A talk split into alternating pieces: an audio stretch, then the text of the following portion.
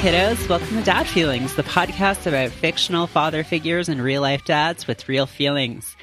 I'm your host, Merritt, and joining me this week is comedian and writer for Last Week Tonight with John Oliver, Josh Gondelman, who you may remember from an appearance on Woodland Secrets. God, it must have been, uh, I think maybe it was a couple of years ago at this point. Yeah, it might be two years. It was a minute ago. Well, thanks for for coming on, and we are talking about a very special TV dad this week.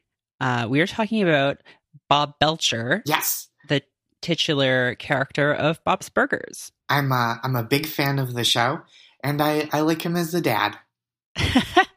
so, what in particular made you want to talk about Bob Belcher on the show? So, Bob's Burgers has been like my go to comfort television for a while, but like specifically the last calendar year. Mm-hmm. It just is like the sweetest, most gentle show while still being like really funny and weird. Like it's not, it's not dumb and predictable, but it is like very kind hearted, I think, at the center of it and it's it's really funny. It's like super well written. All the voice performances are really great. I mean, like and like um, I mean, obviously, like Jon Benjamin as Bob is like an out. He's an outstanding voice actor, and so I. It's just been a show that I've been watching it's like one of the most con- the shows I watch most consistently new episodes of. I haven't gone back in a while um, to like rewatch old ones. But when my wife and I started dating, which I guess was like almost four years ago now, one of the first things we did together as like a sitting around not doing much activity was we went through all of the old episodes basically that we, that we had missed and and I had seen more than she had at that time. Um, so I rewatched some and we watched, you know, she watched a lot for the first time.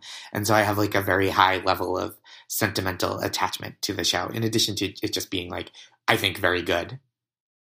Yeah. Um, I totally agree. Like it feels to me like a very warm show, uh, which, yeah. which kind of makes it stand out in like the sort of like late 2000s trends of uh, of cartoon sitcoms. Even The Simpsons, I would say, you know, we've talked about Homer Simpson on this show before, and mm-hmm. early on in that show, and sometimes in later seasons, it, it does sort of tr- strive for this warm tone, but um, it it just sort of became wacky antics, and then at, at its core, Homer is like a terrible person, and like physically abuses his kids and that sort of oh, just oh, yeah. became normalized and and like we sort of just accepted that as as funny for the most part.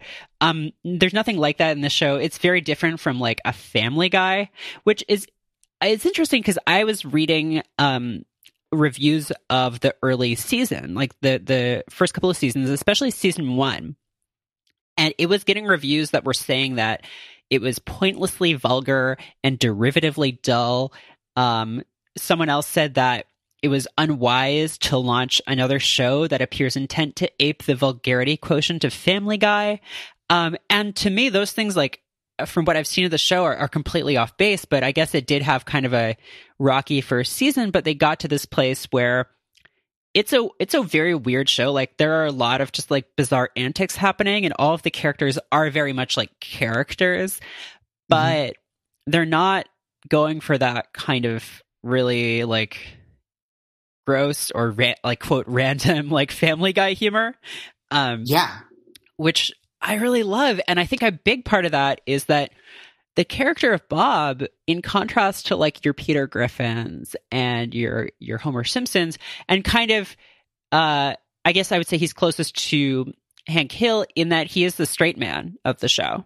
Yeah, yeah, I would say Hank Hill is like a good parallel. It like it, it regionally it feels different, but like he has the same kind of thing about like he really enjoys his job mm-hmm. and he really likes his family and he's even though he's like exasperated by them at times, it's not like family guy where he is making choices to like recklessly disregard the well-being of his family or like the simpsons where there's just like casual intense choking of his children. Right and like so the show has been seen as kind of a spiritual successor to to king of the hill. Uh, the executive producer jim Dauterive, who worked on that that show um, is also the executive producer of bob's burgers and one major difference, though, I would say, is that Hank Hill is um, there's kind of an investment in normalcy that the character has. He's written as sort of wanting a very normal, quiet life where he hangs out with his friends. He has this wife that he loves. He has this son, and he sometimes seems to wish that his son was kind of less different and less weird. And mm-hmm. that I would say is a, a difference in the way that Bob is written because he is kind of exasperated at just sort of the antics going on around him because he is the straight man, but like he isn't dismissive or like you don't see him grumbling about his kids being weird very much. When he is grumbling, it's often just because they're being like they're just irritating him yeah. with like loud repetitive yeah, yeah, noises but like all of his kids are huge weirdos and he's basically just written as being into that. That yeah, I think he's that's like one of my favorite things about him as a dad on the show. For real is that he is like super accepting of who his kids are even though they have sometimes individual behaviors that frustrate him like there are there are times that Tina is like too invested in uh, in like butts, and Bob is like a little weirded out. You know, like there are things that that Tina will do, or that Gene specifically will do, but like they he also is really supportive of their eccentricities. Like Gene mounted that Die Hard musical, yes. and and Louise never takes off her hat, and like those are things that he's supportive of. Like they, you know, like other people try to get Louise to take off her ears, and Bob doesn't, and and that's just like part of who this weird little kid is, and uh, and I think that's like so sweet. But I also think too, like I wonder if Hank Hill in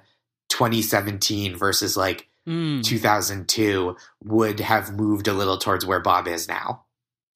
Yeah, it would be interesting if that show were being written now or like or what the creators of that show would think of that character now. Like yeah. would he be written in a way where he was a little more just like sort of laissez-faire and wouldn't care as much? Like because that that is like one of the sources of humor in that show is that he is very kind of traditional um mm-hmm. even though that that is shaken up a little bit later on um there's a really great episode where he talks where he's sort of confronted by these like real country folks and uh and is placed in this role of being like a, a city guy which he sort of rubs up against That's so funny it's it's such a great one um but bob is much more just like like that isn't really where the humor comes from. It's not like this friction between him no, and his totally. kids and he has to understand them. The humor often comes from the lengths that he goes for his kids. Like yeah. one of my favorite episodes is uh, the Equestronauts, mm-hmm. where basically, um, for people who haven't seen it, uh, Bob has to go undercover in basically what is like a brony group. Yeah, totally. Uh, that episode is so great. It's so great, and it also has like incredible, like Paul F. Tompkins and Ron Funches and Ron are in Funches, that episode. Yeah, uh, and Kurt Kurt Braunohler. Um, and basically, yeah. So like Tina has this uh this uh, Questronaut uh, doll and um, it gets stolen. And so Bob has to join this group called the Equesticles, who are it's adult so male funny. fans of the series who call themselves that because they have testicles. Um, and uh, like the whole con is just made up of these people, and Tina feels really out of place.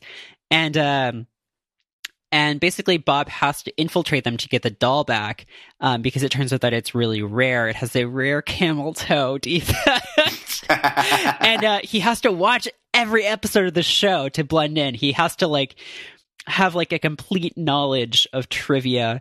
Um, has to dress up as as a uh, uh, an equesticle named Bob Cephala, and then they sort of find out and um, try to like tattoo him Uh, It's so funny. Touch- And he like runs away with the horse, right? Like at the end, he like has to like physically escape this this James Bond style back room Mhm. that they have him trapped in. yeah, yeah, it's wild. Um, It's so good. and yeah, and Paul Paul F. Tompkins and Funches are so funny, and like uh, the the guest voices on the show are so great too.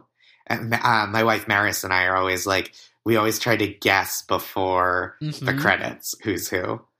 Um, and it's like so many people that I in the comedy world that like I know or I've met and like whose work I like. It's it seems like there's never anybody or rarely that I'm not like, oh, that's like one of my favorite comedy people. Like and, and even the the principal characters of like Jon Benjamin and Kristen Schaal and uh, Eugene Mirman um, and Dan Mintz are all like so funny. Yeah, And John Roberts, who I, yeah, whose work I know less outside of the show. Yeah. It's funny. Um, Dan Mintz. I didn't know this until I was like doing research for the show, but the original pilot, um, or like the proof of concept, uh, Tina's character was a boy named Daniel, and uh, Oh, and Dan Mintz was uh was voicing him, and then they uh they changed the character to Tina. that's so funny. It's and Tina's such a great character. I feel like She's so of good. all the people in Bob's Burgers, of all the characters, Tina is the one that I most see people like relating to. yeah, I feel like Tina is in many ways the breakout character of that show. I mean, there's that Twitter account that just sort of posts like Yeah, reused jokes or stolen jokes or whatever, but it's I think it's just called Tina or Tina Thoughts or something. But it has like an obscene amount of followers, and like that character is really just kind of like almost the Bart Simpson of the show. yeah, J- like a super weird, horny teenage girl that's like, um, I don't know what it is. That it's just like there's something about her that it's like she's awkward and she's uh she's just so earnest too. I think that's what it is because there's so much about Tina Belcher. Like I, I think in on TV one and, and about all the Belcher the Belcher kids, excuse me, they're um a lot of the times when you get like an outcast character, especially a teen, they're like exceptionally smart and precocious, and the Belchers are just like not. Yeah. and I find that so charming that they're just weirdos, and that's like how it is in life a lot. And they're they're just like they're weird kids, and they have good hearts, and they're they're but they're also like sneaky little brats at times. And I just like I have uh, Tina. I think people just see so much of themselves in her because she's just so hopeful and comes from a place of pure awkwardness and not a place of like, well, she's weird, but she's gonna, she's about to get hot when she grows Right, up. Or like, she's weird, but she's so smart. She's just like weird and good. Yeah, yeah, no, it's so true. Um, and Gene too, who we haven't talked about much yet, um, Yeah. is like just uh, in ways like the most bizarre kid character. A super bizarre Um, he's kid. just he's just constantly like making. He would be like a SoundCloud rapper or like a one of those kids who makes like SoundCloud memes. Um, definitely. yeah. Uh, yes. and he's also just like his whole like like sexuality stuff is like very like weird and great Yeah. and bob just like never really questions it um Yeah. he's just kind of written as like probably gay Yes. um I would call I would call that character probably gay and has like a um a really intense bond with his mother mhm. and just like has it is just like and and so when when people talk about like the family guy style of humor or I mean like it to me Gene has like there's a lot of scatological stuff that comes from Gene Mhm. um, but it's like so earned and so in character where like he's just a 10 year old boy that or 12 year old boy that just like loves farts. Right. Yeah yeah.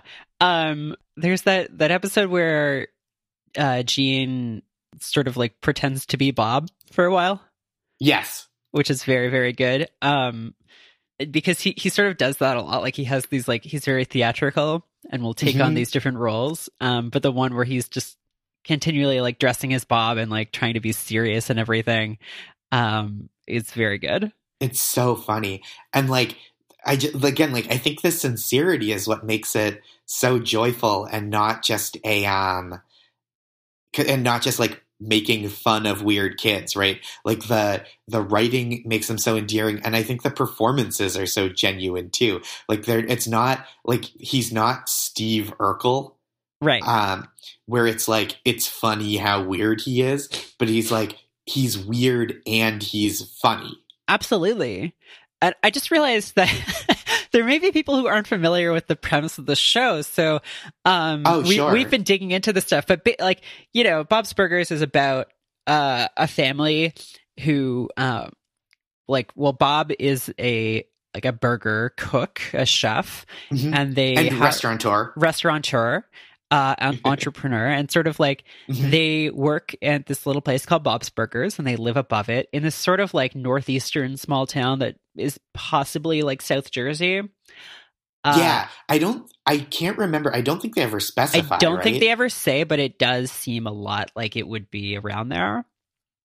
Yes, and and it's even more vague than The Simpsons because they in The Simpsons you always know like Springfield and Right. Shelbyville, and Bob's Burgers is just like the edge of town, or like yeah. uh, it's like, which I think is lovely, and you get, but you get like a sense of place. Like I would say, yeah, for sure, like northeast suburb and Jersey feels right, but it could also be like. Um, I mean, it, it resembles a lot the town that I grew up in, just outside Boston. You know, Mm. it just has that like there are seasons Yeah. and uh I don't know, it's hard but it's hard to pin down. Yeah. And so like there's this you know, the the show's sort of headquarters is the is Bob's Burgers. Um and Mhm. the whole family works in the restaurant, including the kids, which is really Yeah. interesting. Like Bob is sort of like he trusts these kids with like the responsibilities of of helping him out uh in this this restaurant, despite the fact that they're like pretty young. Yeah, I mean Louise I think is like 8 or 10, yeah. like very young and they all so yeah, so it's Bob and his wife Linda and and they Bob owns they own this burger place that always seems like it's not doing great. Like, and I think the other, another thing about it too is that it's like one of the shows that financial um unease is like always a part of it, yes. which is like not always, you know, it's not like a Roseanne style blue collar like full on um economic danger that they're always in but it's like they they're always making sure like that they have enough money to keep the restaurant open and they're always or they're often behind on rent to Mr. Fischoeder Yes. who is their landlord who owns like the local pier and all and the amusement park on the pier. Like it's such a and the surrealness of the town kind of reminds me of like the adventures of Pete and Pete as well. Mhm, Yes. where it's like there are these like bizarre eccentric characters that are just taken as like this is who lives here. And they have great nicknames like regular um regular sized randy? Gosh i'm gonna no i'm screwing it up. But regu- um l- like endless mike and stuff like that. And it's uh so and and the kids are always just like getting up to adventures to the slight chagrin of the adults Yeah, and actually that's like a that's sort of a recurring plot point is like Bob taking on extra work or Bob Yep. like working hard to provide for his family. Um, yeah But like he's never really portrayed as the kind of dad who is like working so hard that he never sees his family and that's partly because oftentimes like his workplace is with his family but i kind of like that Yeah. too because that's like a classic dad depiction on tv as well is like the dad who is like always away um but this is like a character who like is written as being like really hardworking and also like wanting to see his family Yeah, I mean he's so he's so family oriented. Like he only kind of has um friends. right Like Teddy loves him and considers them to be best friends. Teddy, who's the his best customer at the at the burger shop, the Bob's Burgers. And then there's that episode where he he went to the grilling convention and was so excited to go there, and then everyone when he got there, everyone thought he was a jerk from his web presence. and so like he doesn't always do well with adults, um, except for Linda. And, and he's like so family oriented. And, and he's, but he's always working hard. Like it's, it's also a recurring plot point. Like, do we have enough money to get good presents for Christmas? Yes. Yeah. Um, and, and like, but he like gets really into family holidays. Like he, the Thanksgiving episode every year, the premise is always just like how psyched Bob is to put on Thanksgiving, which is so sweet and so funny that he's always stymied. And the Thanksgiving, I don't know if you saw the Thanksgiving episode this year. It's like the only episode of the entire series that I would describe as unsettlingly dark. No, I didn't see it. Where I don't want to give away too much, but it reveals like Teddy had a really sad childhood and is a hoarder. Like both of those things are true and are revealed in this episode in ways that are like really um uh th- it's not for laughs. Mm.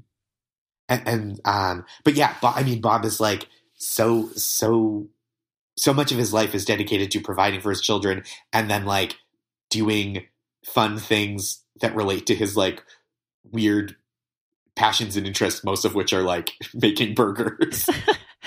I love the Thanksgiving episode from season four, Turkey in a Can, where the whole plot revolves around there being some kind of turkey saboteur that oh, yeah. continually drops the the turkey that Bob is brining uh, in the toilet. Yep. And there's a there's a, so many great throwaway lines uh, in that episode. Like when Bob just keeps going back to the butcher and mm-hmm. The butcher thinks Bob is just hitting on him because he just keeps coming back to get more turkeys. Uh, yep. and uh, there's like the line where Bob is like, like, uh, like I, the whole course of the episode is like the butcher's like, like I have a boyfriend, but I have a friend who's into sloppy bears. Um, and then like eventually he just keeps being like, oh, you know what? uh, things aren't going well Tony. Like, maybe I should go on a date with you. Do you want, where do you want to go? And Bob's like, well, wait, no, I'm straight. I, I mean, well, like mostly straight, which is like never mentioned. But, uh, it turns out that the, the reason that the turkeys are ending up in the toilet is that Bob is sleepwalking and calling right, the turkey right, right, Tina and trying to potty train it because he's taking these cat allergy pills and his anxieties over Tina growing up so quickly showed up as him like taking these turkeys in his sleep and trying to relive and, like, uh, potty training Tina.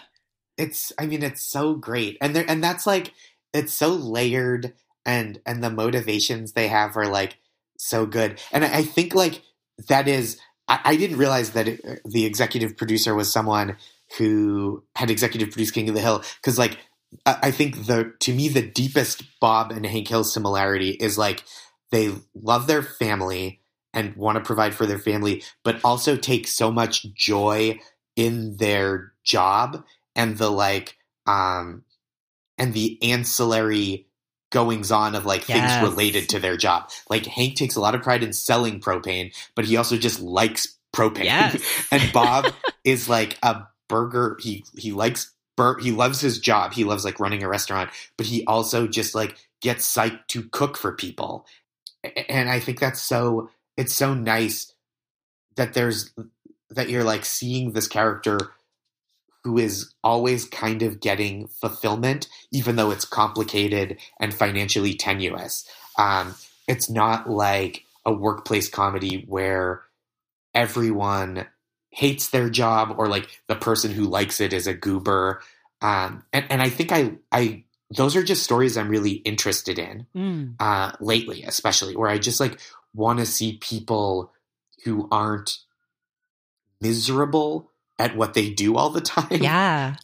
Which is like the joy of starting in season two, the joy of like Leslie Knope in um, Parks and Recreation. Yeah. Is that she, it goes from her being kind of like a fumbling, uh, ambitious municipal employee to like a hyper competent glue that holds the whole city together who's underappreciated city employee with like other people who have passions and interests too that they're pursuing. Yes, yeah, and Bob like the, Bob's love of his his job comes out in so many ways. Um like the most obvious I think is all of the themed burgers with the pun names I in like it. every episode. Like this episode, like every episode of the show has so many great terrible puns. Like Yep. f- from the just beginning of each show where there's the storefront next to them that always has like a different name because it's just constantly going out Yep. of business. and Um, the pest control truck that always has a different control name. truck. that's a pun. uh, and then the names of the burgers. So like if looks could kale, uh, Yeah. new baconings, uh, and uh, that actually like it goes back to they sort of explain the origins of that in one episode. Um, the episode uh, uh, where Bob basically goes to his father's holiday party or birthday party, I forget. Like they they talk about how you know as a kid he was always like very creative Mhm. uh, was like w- there's a, a a moment where he was working in his dad's diner and made this this chive burger for a regular who always ordered a tuna melt and his father threw it out before the regular could even taste it and so bob just like really despises his dad Yeah. and uh, and then you know his father for bob's birthday is like hey i'm going to change the name to bob and son um and Bob's just like, I don't want to work with you. And Yeah. he goes off and starts his own business. And then that whole episode is sort of about them reconciling and like, like to a degree. And, you know, Bob's dad admitting that he's really hard to work with, but it, it sort of turns out that he was always really proud of him and like followed his success and everything. Yeah, I think it's so great. And right, th- those relationships are also rich and textured and like not really ca- the relationships are not caricatures even when the characters are really big and silly like Bob's um Bob's kind of resentment of Big Bob and then like his kind of like his relationship to Linda is so funny too because it would be so easy because she's so kooky Mhm. and it would be so easy for him to be kind of like an Al Bundy grump Yes. all the time about her. But like one thing I always find really charming is like Linda making these grand plans like for a date night or for a a vacation and then Bob kind of like agreeing to do it out of duty and then like coming around to really enjoying it or like Linda doesn't like it and then they bond over that. It's like it's always it it, it just is like it really warms my heart. I'm it's I it's just such a it's a thing that I just need so much as the show. Yeah, yeah. Um, I love Bob's squeaky voice that he uses, like when he's talking to Oh, yeah. To like an inanimate object. Yeah, It's like, yeah, yeah, yeah. Oh, Burger, you're so cute. Thanks, Bob.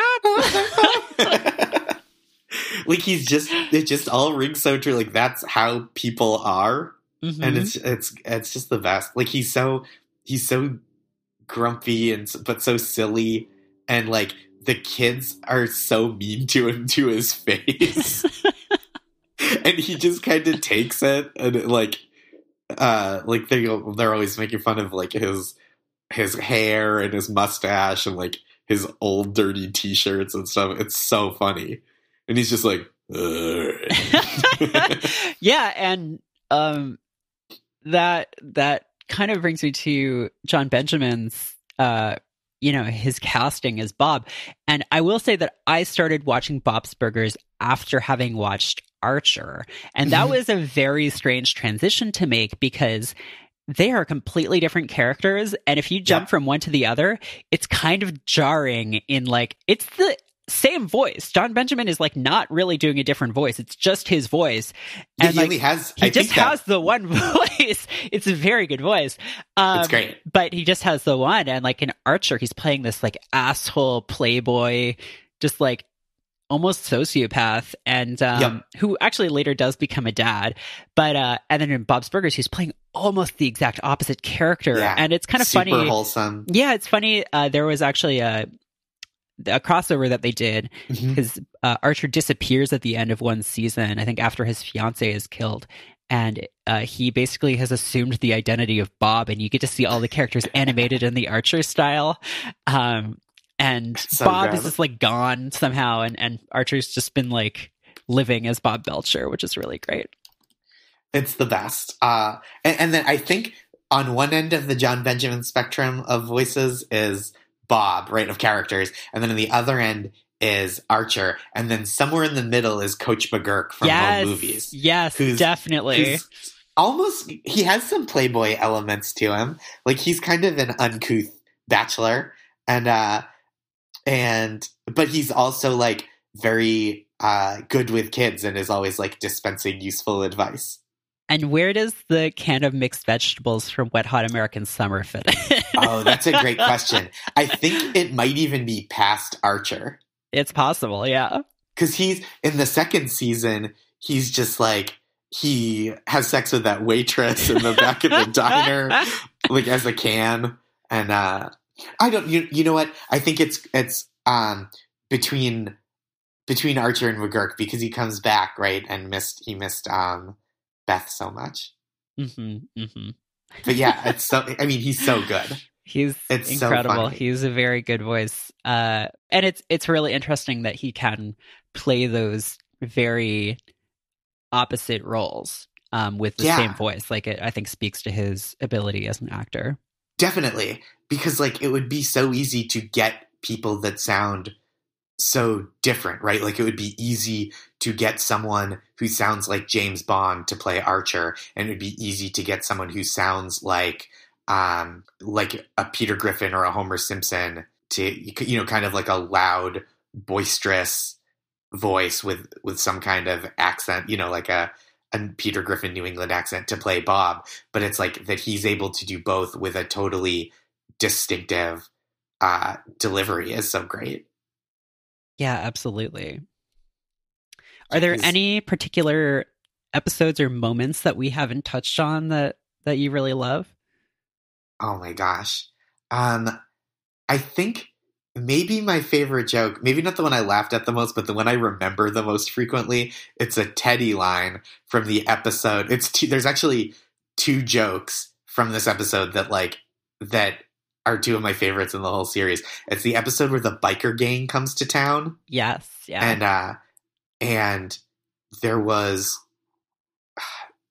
there they the leader of the biker gang died in an, a biking accident and they I forget whether they said it out loud or whether it was on the banner at the memorial, but his name was Horny Dave. and, and the thing that they said about him was Horny Dave, God gave him a halo because he wouldn't wear a helmet. which is so funny. And then the other one was um was Teddy was talking about how fearsome the biker gang was. And he said something like, and oh, also Larry Murphy's performance as Teddy is so funny. oh, it's very good. Um, he's so great. And he says, uh, I can't do the voice well enough, but he goes, uh, they threw a they threw a snow cone at my windshield. I thought I drove into a rainbow. and it made me laugh so hard the first time I watched it. very good. But that's I think that's maybe my favorite episode. And that the the Bronies one is so good too. The Bronies episode is is incredible. I also love the the episode where uh, Tina has to go get her legs waxed, and um, Bob takes her and does it with her so that she won't be scared. Yeah. And then Gene also goes. There's so and the I mean Die the musical is so great. Oh there are just so many so funny episodes and like all the cast of like ancillary characters are all wonderful too like andy kindler as mort the mortician and billy eichner as the um librarian the like totally frazzled librarian and um i'm trying to think of who else is like a guest role for and kurt, kurt braunohler playing Mhm. um logan the like local kid who's louise's nemesis um it's so great it's just like that cast of, and then Kevin Kline as um, as Mr. Fischoeder, the landlord, and Zach Galifianakis as his brother Felix. Um, it's really great, and like other thing, like the just the class stuff is always so apparent. Like Bob getting paid to um, cook at.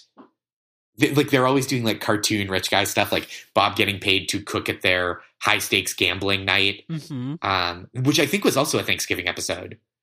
Uh, and then the one where Felix and uh, and Mr. Fischoeder take turns hunting each other, which is from this season. Like it's just it's like the right amount of whimsical where it's um where it's exaggerated and wild, but not but there's like the heart is so forward in it. And uh, I'm sorry to keep coming back to hammering the same themes over and over again, but it's just like the my I really love it, and the the writing is so good too. I think like we kind of touched on it, but the the way that it's written, we talked a lot about the performances, which are so wonderful, but just like the density of jokes is so great, and the and, and how well they've the characters have emerged, and like everything Gene says is so funny by this point in the series. And like everything Tina says is so funny because you know the character well enough that the point of view makes sense even when they're saying stuff that's like in season one you might have been like that's too much. I don't understand this character. Very good warm wacky show and i really recommend it. Yeah i can't recommend it highly enough. It's like it, it i think they won the emmy for best animated show last year um but to me it's like still somehow underrated. And I don't I don't know why I feel that, but I just I guess I just feel like everyone should be talking about it all the time. Absolutely. Yeah. Um, well, is there anything else you want to add before we close things up? No, that's I think I I got it all off my chest. Great. Well, thank you so much for joining me. And is thank there is there anything you would like to let our listeners know about before we go? Oh gosh, um, when does this come out? The, this the comes out on uh, on Sunday, the fourteenth of January. Oh, perfect. Okay, so on the twenty seventh, uh, January twenty seventh, which is Saturday night, I'm doing a show at the Bell House in Brooklyn, and uh, it's kind of the last. I've been on the road a bunch, and kind of the last show of this tour that I've been doing as kind of like a, all right, I'm home now. And there will be great special guests um, that I can't announce uh, because I haven't booked them yet, but it'll it'll be really fun, and I would love for people to come to that. And if you're interested in, in hearing what my stand up is like but can't make it, I would uh, encourage you to listen to my most recent stand up album, uh, Physical Whisper, which you can listen to wherever things stream or download from iTunes or wherever. It's so good. It's oh, such a you. good album. I love it so, so much. Um, yeah, you should definitely all go uh, download or buy or uh, stream Josh's album because it's very, very funny. Thank you. You're so welcome. Uh, thank you again for for coming on. And uh, oh, my pleasure. Yeah, and uh, I will talk to you later. Talk to you later. Bye, kiddos. Dad Feelings is hosted by Merritt K and produced and edited by me, Nick Bravo. Dad Feelings is a part of Stay Me, the world's only podcast network. We're entirely listener supported. If you enjoy the show, please consider becoming a patron of Stay Me at dadfeelings.com slash support. Our theme music is Swell Content by Speedy Ortiz, off their album Foil Deer. Thanks to Car Park Records and Sadie Dupuis for letting us use it. Please mention us on Twitter we're at Dad Feelings and at Stay Mean Co. Or rate and review us in iTunes. We really appreciate it. Thanks for listening.